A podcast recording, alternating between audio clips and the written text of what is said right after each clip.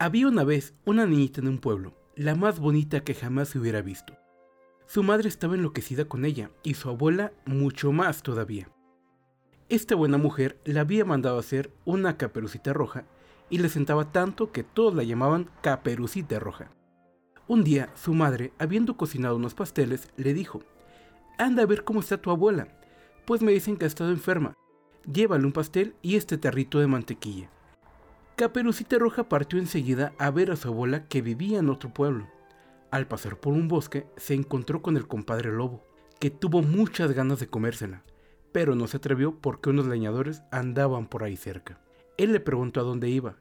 La pobre niña, que no sabía que era peligroso detenerse a hablar con un lobo, le dijo, Voy a ver a mi abuela y le llevo un pastel y un tarrito de mantequilla que mi madre le envía.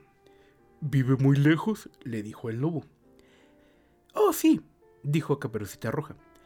Más allá del molino que se ve allá lejos y en la primera casita del pueblo. Pues bien, dijo el lobo, yo también quiero ir a verla. Yo iré por este camino y tú por aquel. Y veremos quién llega primero.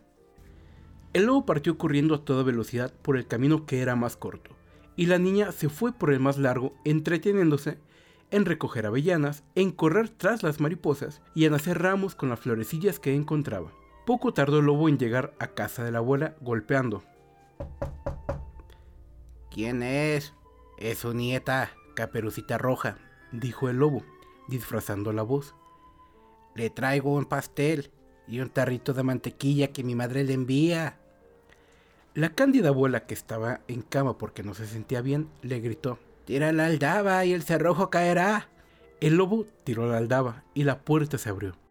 Se abalanzó sobre la buena mujer y la devoró en un santiamén, pues hacía más de tres días que no comía. Enseguida cerró la puerta y se fue a acostarse en el lecho de la abuela, esperando a Caperucita Roja, quien, un rato después, llegó a golpear la puerta. ¿Quién es?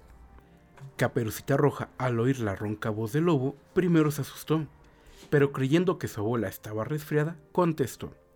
Es su nieta, Caperucita Roja. Le traigo un pastel y un tarrito de mantequilla que mi madre le envía. El lobo le gritó, suavizando un poco la voz. Tira la aldaba y el cerrojo caerá. Caperucita Roja tiró la aldaba y la puerta se abrió. Viéndola entrar, el lobo le dijo, mientras se escondía en la cama bajo la frazada.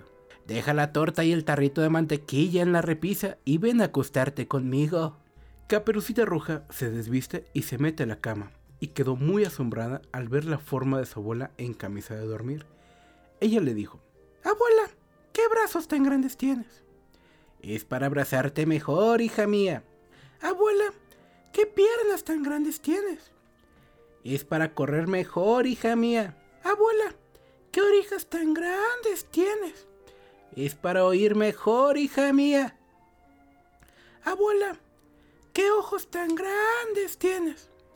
Es para verte mejor, hija mía. Abuela, ¿qué dientes tan grandes tienes? Son para comerte mejor. Gritó el lobo abalanzándose sobre Caperucita Roja. Caperucita comenzó a correr por la habitación gritando desesperada.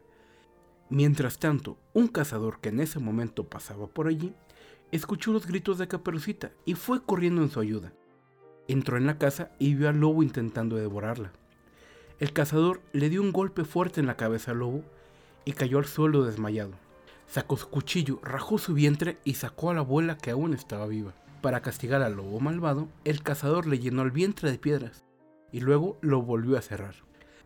Cuando el lobo despertó de su pesado sueño, sintió muchísima sed y se dirigió a un estanque próximo para beber. Como las piedras pesaban mucho, cayó en el estanque de cabeza y se ahogó. Caperucita y su abuela no sufrieron más que un gran susto. Y Caperucita Roja había aprendido la lección. Prometió a su abuelita no apartarse nunca del camino como le había dicho su mamá y no hablar con ningún desconocido que se encontrara en el camino.